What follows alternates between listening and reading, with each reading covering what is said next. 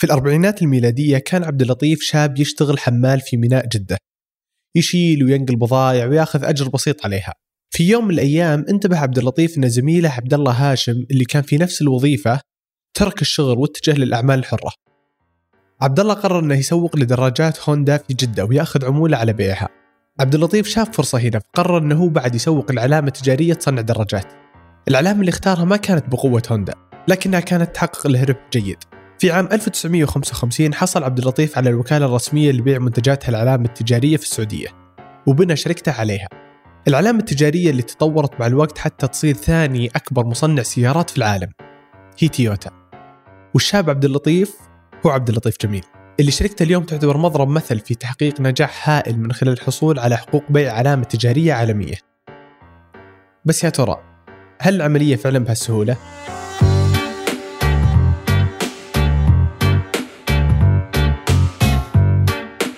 أهلا أنا الوليد العيسى وهذا بودكاست المحور الثاني البودكاست الجديد من إذاعة ثمانية وبالتعاون مع الجمارك حاول تفكر في المنتجات اللي استهلكتها الأسبوع اللي راح. كم من هالمنتجات كانت محلية وكم منها كانت مستوردة؟ العلامات التجارية العالمية تملأ حياتنا من الأكل الملابس والعطور والإكسسوارات. لكن حتى توصلنا هالماركات فهي تحتاج أحد يوصلها. هالأحد غالبا هو الوكيل المحلي لهالعلامة؟ حتى نفهم العالم أكثر التقينا محمد المشتري. مطور أعمال وشؤون تجارية في شركة العالمية للرعاية الصحية.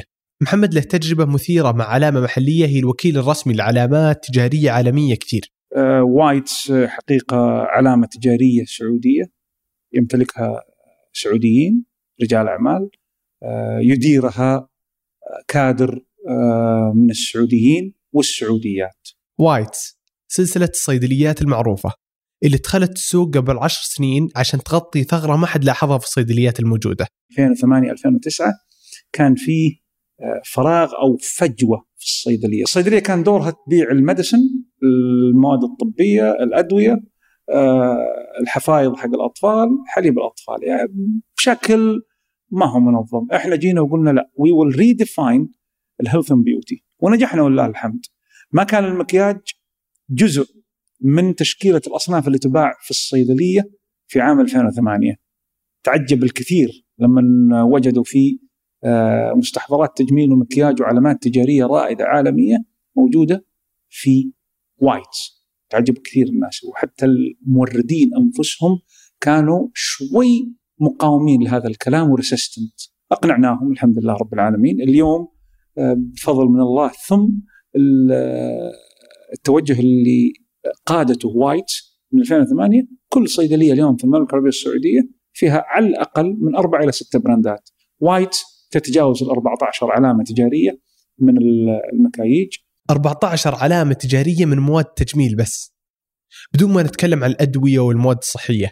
وهذا كله في Whites وحدها بدون ما نضيف لها صيدليات كنوز. العلامة التجارية الثانية اللي محمد وزملائه يديرونها. بدون ما نضيف لها قسم التوزيع المستقل اللي تدير الشركة ويمثل عشرات العلامات التجارية كذلك. هذا الرقم الضخم من البراندات العالمية يعني أن لمحمد خبرة كبيرة في مجال تمثيل العلامات التجارية. ولما سألناه عن كيف ممكن أي أحد يدخل هالعالم كانت نصيحته هو أنك تبدأ مثل بداية وايتس. بالثغرة. أول شيء أحتاجه إنه أعرف تعرف على الفجوة اللي موجودة في السوق.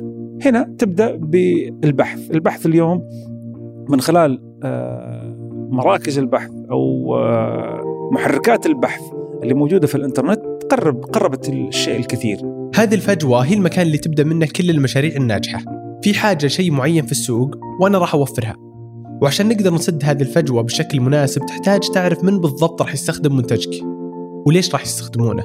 محمد يطبق هذا الكلام في Whites قبل ما يقوله للناس. عندنا إحنا نوع من الصفاء عارفين الشريحة المستهدفة اللي Whites تبغى تخدمها ولله الحمد نستطيع نصل لهم نفكر بطريقتهم نحضر لهم تشكيلة الأصناف نعرضها بالطريقة الملائمة والمناسبة اللي تناسب توقعاتهم ليه؟ لأنه المتسوقين في وايتس توقعاتهم شوي عالية آه، هم متسوقين فريدين هم يسافروا كثير لدول أوروبا والأمريكا الشمالية مطلعين تماما على المجال تبعنا على المستحضرات على آخر الصرعات وآخر الموضات في هذا المجال.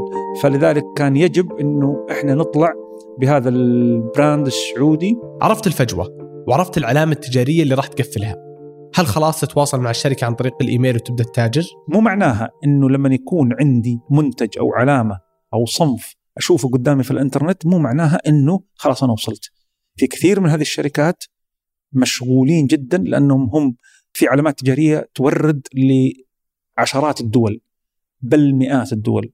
فاحيانا كثيرا ما يسمعوا صوتك لما ترسل إيميل أو تتصل هاتفيا أو أو أو فلذلك محرك البحث هذا قد يكون الخطوة الأولى. الخطوة الثانية السفر. السفر إنك تروح بنفسك وتقابل الاشخاص اللي يدورون هالعلامة التجارية وجه لوجه. السفر لو بتروح أنت إلى مكتب الشركة اجين إذا ما عندك أنت آه، مواعيد و إلى آخره راح يكون صعب جدا إنهم هذول الناس يتعاملوا معاك لأنه الوقت عندهم عنصر مهم جدا. آه، بيقول لك هذا الإيميل هذا التليفون تواصل معنا إحنا نعطيك موعد. طيب لحظة. إذا عن طريق الإيميل والهاتف ما راح يعطوني وجه. وإذا رحت لهم المكتب مباشرة بيقولون تواصل معنا عن طريق الإيميل. كيف أقدر أقابلهم وجه لوجه؟ نسافر معارض. الأفضل إنك تسافر إلى معارض. المعارض الدولية هذه تجمع كل الشركات من حول العالم كل مجال في العمل التجاري في له معارض تقام حول العالم. يعني في معارض أغذية فقط أغذية. لو جينا وقلنا مثلا جلف فود هذا يقام في آه، دولة الإمارات الشقيقة في, آه، في تحديدا في آه، أمارة دبي. هذا من أكبر المنصات في العالم اللي يلتقي فيها مصنعين المواد الغذائية وملاك العلامات التجارية والمستهلكين والمستهلكين لما نقول لك المستهلكين اللي هم الشركات اللي ممكن تكون في التوزيع مو المستهلك النهائي لا الشركات اللي هي راح تعمل في التوزيع. هنا يتواصلوا في هذه المنصة. في أنوغا ملتقى آه كمان كبير جدا في الفود هذا يقام في ألمانيا. وقس على ذلك الكثير. لو قلنا تكلمنا على الحاسب الآلي لو تكلمنا على الملابس لو تكلمنا على الأزياء والملابس الأحذية المجوهرات التجميل المواد مثلا الأجهزة الكهربائية أجهزة التصوير الأثاث كل شيء يتعلق بحياتنا في له اللي هي عبارة عن معارض. ممتاز. بس من بعيد يبدو أن المشكلة للحين ما انحلت.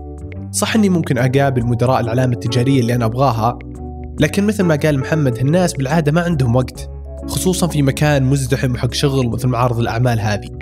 فكيف ممكن تخليهم يأخذونك على محمل الجد؟ لازم الشركة حقك تكون لها خلينا نقول بروفايل أو اسم واضح. لازم يكون أنا عندي سجل تجاري قانونيا أستطيع أمارس هذا النشاط التجاري. لازم يكون عندي مستودع أو مستأجر عن طريق طرف. أوكي؟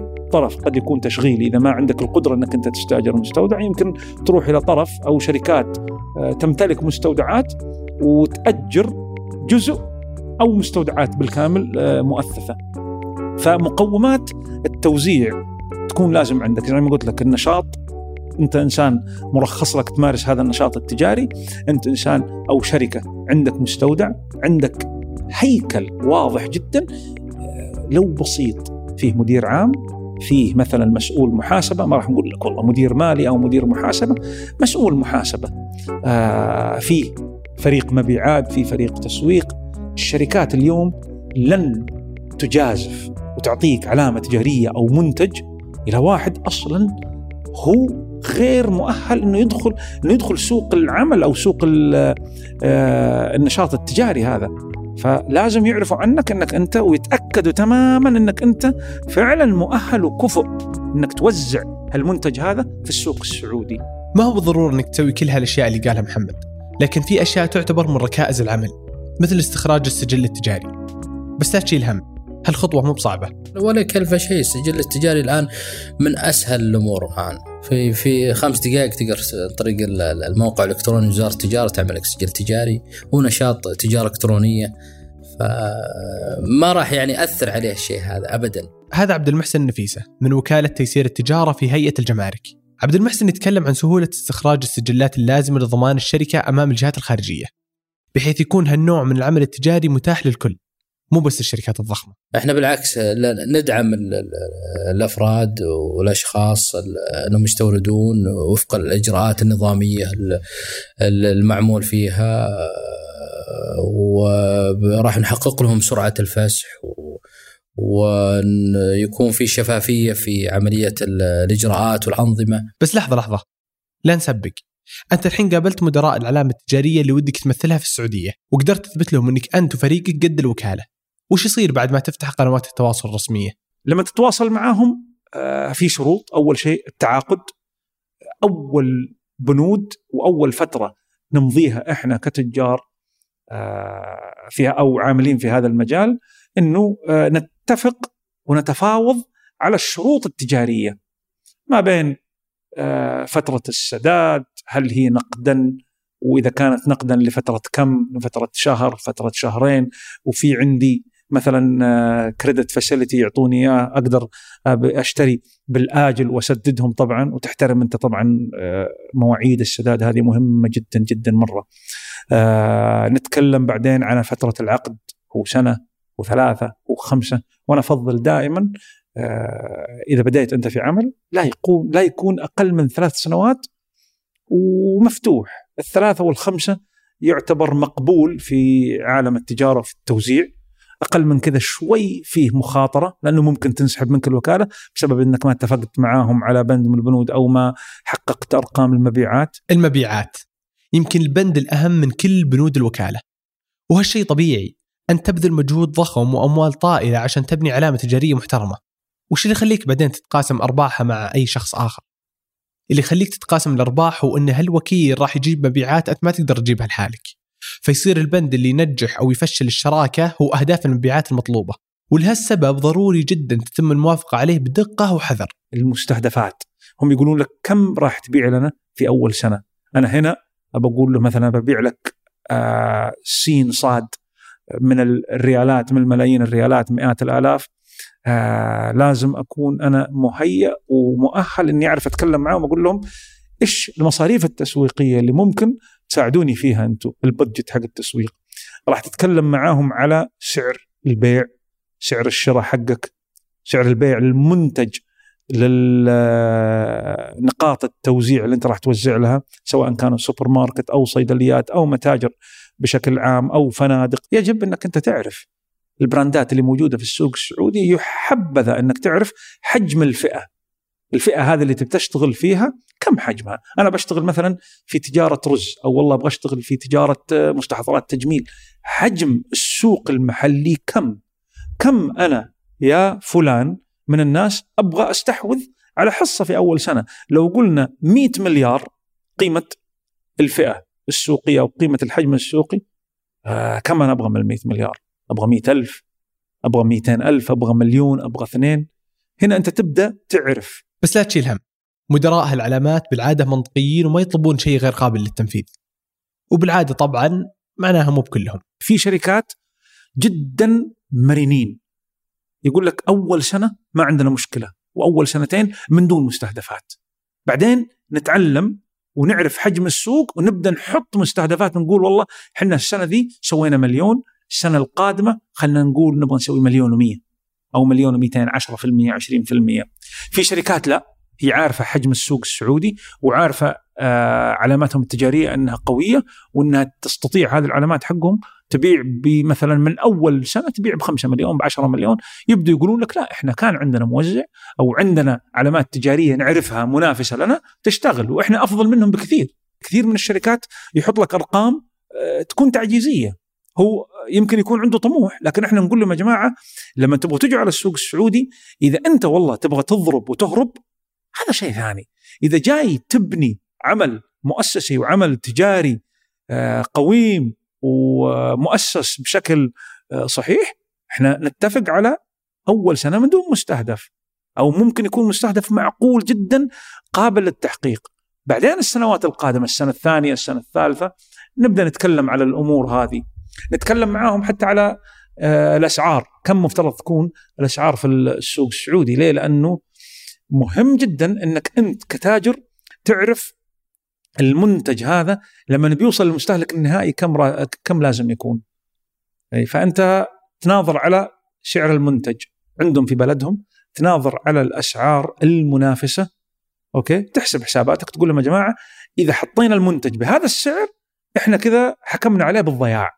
ما راح يبيع ما راح يبيع ابدا. لا تقولون المملكة العربية السعودية دولة غنية دولة فيها بترول وتصدير ومن هالكلام ذا وال دخل الفرد عالي جدا. لا مو معناها دخل الفرد عالي جدا معناها إنه أنا آه، أحط أسعار بشكل آه، خرافي كذا. كل هالتفاصيل اللي تحتاج بحث وخبرة ما توقف لأن بعد ما تحدد كل شروط العلاقة بينكم تحتاج إنك تصادق على هالشروط. بعد ما تخلص الأمور هذه والشروط وخلصنا أوكي؟ وقعنا العقد. يفضل إنك تصدق العقد من الغرفة التجارية المحلية في البلد وأطلع بالعقد إلى السفارة السعودية أصدق العقد من وزارة التجارة في بلدهم من الغرفة التجارية من سفارة خادم الحرمين. أجي هنا أسجل العقد في وزارة التجارة السعودية إنه أنا مؤسسة فلان أو شركة فلان وكيل لهذا المنتج على أساس إنه ما أخلي أحد مثلا يدخل وينافسني ويجي مثلا تجي بضائع قد تكون مقلدة قد تكون كذا قد تكون كذا. وفي نفس الوقت أحمي نفسي مع هذه الشركة إني أنا سجلت. إذا أنا بكرة صار خلاف بيني وبينهم حكومتي تحميني. لأني أنا سجلت البراند حقي أو العقد حقي سجلته وأخذت تصاديقي من سفارة خادم الحرمين الشريفين في هذا البلد وأخذت تصاديق وتعميد من وزارة التجارة السعودية، وزارة التجارة بكرة آه، بكل شفافية وبكل عدل تبي تدرس الحالة وتوقف مع الحق، نجي بعدين على تسجيل المنتج، المنتج يجب أن يكون آه، مواصفاته عالية. آه، إذا كان منتج دوائي إذا مستحضر تجميلي إذا مواد غذائية أنت بتسجل مع هيئة الغذاء والدواء. Saudi Food and Drug إذا والله هو المنتج مثلا أجهزة أو آثاث هنا في مواصفات خليجية آه، لها هيئة اللي هيئة المواصفات السعودية والمقاييس. آه، يجب على منتجاتك هذه إنه تكون في مواصفاتها موافقة. فأنا آخذ وقت أبلغ الشركة إنه أنا بآخذ تقريبا من أسبوعين إلى شهر إلى شهرين تسجيل منتجاتهم منتج منتج في في هذه الهيئات الحكومية المختصة. كل هالوثائق والتسجيلات ضرورية حتى تضمن ان ما حد يغشك وإن كل الشغل اللي تبذله ما راح يروح هباء منثورا. كذلك الوثائق تفيدك جدا في الخطوة الجاية وهو الاستيراد. واللي ما راح يبدأ بعد توقيع العقد مباشرة على فكرة. يكون عندك أمر شراء، أمر الشراء هذا في له أوقات، يعني أنت لا تتوقع إنك اليوم إذا أعطيت أمر شراء لهذه الشركة إنه والله من بكرة الصباح الجماعة جاهزين يبوا يعبون لك البضاعة ويشحنون لك إياها بالكونتينر أو بالحاويه لا لا. آه هذه المنتجات آه والعمل هذا آه أحيانا يأخذ وقت. يعني ممكن يأخذ شهر ممكن يأخذ شهرين ممكن يأخذ ثلاثة في بعض الأحيان. فأنت تحسب حساباتك من الآن تقول إنه أنا أحتاج ثلاثة شهور علشان يجهزون لي طلباتي. فأنا الثلاثة شهور هذه عندي مخزون كفاية جدا في مستودعاتي. طلبت الطلبية سددت أنت الأمور هذه كلها آه، من متطلبات الشحن انه يكون عندك شهادة. أول حاجة الفاتورة مصدقة من الغرفة التجارية. بعدين في عندك آه، حاجة يسمونها packing list فاتورة أو بيان بالأصناف اللي جاية وشدها وعبواتها وكمياتها. وبعض المنتجات آه، تحتاج إنك تخلي شركات مستقلة check على المنتجات إنها فعلا موافقة ومطابقه للمواصفات السعودية، على الرغم إنك أنت مسجل في الهيئات الحكومية سواء هيئة الغذاء والدواء أو هيئة المواصفات السعودية، لكن تحتاج في بعض الأحيان إنك تخلي هذه الشركات check على بضاعتك هناك. من آه، أساسيات العمل يسمونها الشهادات هذه يسمونها SGS يسمونها Intertek. تأخذ هذه الشهادات كلها. طبعا البضاعة طلعت بالبحر أو طلعت بالجو. كل المستندات هذه الأصلية يكون منها آه، يمكن نسختين أو ثلاثة. بالإضافة لبوليصة الشحن سواء جو أو بر. هذه يرسل لك كل المستندات هذه الشركة المصدرة يرسل لك إياها بالبريد الممتاز. توصلك هنا مجرد ما توصل الشحنة المخلص الجمركي يبلغك يقول لك الشحنة وصلت اللي باسمك في الميناء الفلاني ميناء الجاف اللي بالرياض ميناء جده الإسلامي ميناء الملك فهد آه، بالمنطقة الشرقية أو المطار الفلاني. تسلموا أنت الدوكيمنت أو المستندات هذه. الأصول وتبدأ بإجراءات الفسح الجمركي وتسديد الجمارك والشغلات هذه. لا تشيل هم، أمور التخليص الجمركية ما هي بالتعقيد اللي الناس تحسه. بالعكس الآن ممكن إنك تخلص كل هالأمور قبل ما توصل شحنتك للبلد أصلا الآن مجرد آه، تحميل الطائرة للحاويات وللشحنات جميعها تقفل الشحنات هذه ويعمل بال manifest كامل آه، قبل إقلاع الطائرة من بلد التصدير ممكن أن الشركة تبدأ في إدخال البيانات وإدخال ال manifest وإعداد جميع المستندات الجمركية قبل وصول الشحنات. هذا عبد المحسن النفيسه مرة ثانية. الجمارك قدمت خدمة الفسح المسبق هذه مو كرفاهيه لكن كضرورة لأن كثير شركات يفرق معها أي تأخير بسيط في وصول البضاعة ولهالسبب كذلك الشركات في أغلبها تتعامل مع مخلصين جمركيين مستقلين بحيث يكونون أفهم الناس في شغلتهم ومتفرغين تماما لحل أي مشكلة مفاجئة. لما ينتهي المخلص الجمركي من شغله وتطلع البضاعه من عهدته فهي تتوجه لمستودعك أو المستودع اللي أنت مستاجره بناء على حاجتك. إذا كنت أنا من صغار المستوردين يمكن ما أحتاج إني أستورد آه، أفتح مستودع عفوا آه، ممكن أروح للشركات اللي عندهم المستودعات الضخمة ويأجرون لي بالح... بالمكان آه، الحاوية يأجر لي غرفة داخل المستودع. الغرفة هذه ممكن تكون 100 متر ممكن تكون 500 متر. أو يأجر لي الطبلية. يقول لك طيب أنا بأجر لك طبلية، الطبلية هذه في مكان مبرد أو في مكان حق تجميد، إذا كان عندك مواد أنت تحتاج تجميد زي المواد الغذائية زي مثلا الدواجن أو اللحوم اللي تجيبها من برا أو الفواكه المجمدة إلى آخره، فهنا يختلف. ممكن تستاجر منه طبليه، ممكن تستاجر منه غرفة داخل مستودع أو مستودع داخل مستودع أو يكون مستودعك أنت على حسب. أوكي؟ وفي كثير ناس يبدأ بمستودعات بسيطة جدا يعني ممكن يأخذ مستودع في حدود 400 آه، متر إيجاره آه، متناول اليد يكون آه، يعتمد على حسب قربه من وسط البلد. من ال 40 ألف 50 ألف. وصلت البضاعة المستودع حقي. طبعا جاءت المستندات. هنا المحاسب تبعي يتأكد. أمين المستودع يتأكد من الكميات أنه فعلا بالضبط زي ما أنا طلبت. أنا طالب من هذا ألف من هذا ألفين. هنا في ناقصة حبة هنا في مكسورة حبة. هذه الأمور كلها يبدأ أمين المستودع أو ال staff تبعك أو الموظفين حقك المستودع يعطونك فكرة عن هذه الأشياء. نجي بعدين للمحاسب. المحاسب يبدأ يسجل آه، الوارد الكميات اللي توردت التكاليف يحسب لك إياها يسمونها ال landed cost ال landed cost أو مثل ما يسميها البعض السعر شاملا التفريغ. هذا المفهوم مهم في أي عملية بيع تجزئة لأنه يحدد مدى نجاح هامش الربح حقك. تخيل معي إنك استوردت 100 قطعة أثاث من متجر سويدي وكان سعر القطعة 500 ريال. جيت أنت وبعتها هنا في السعودية ب 600 ريال. معناها 100 ريال ربح بهامش ربح 20% صح؟ لا لأنك جالس تحسب التكلفة من وقت خروج القطعة من المستودع السويدي بينما يجب أنك تحسب تكلفتها وقت وصولها لباب متجرك السعودي. فلو دفعت 5000 ريال تكاليف شحن جوي.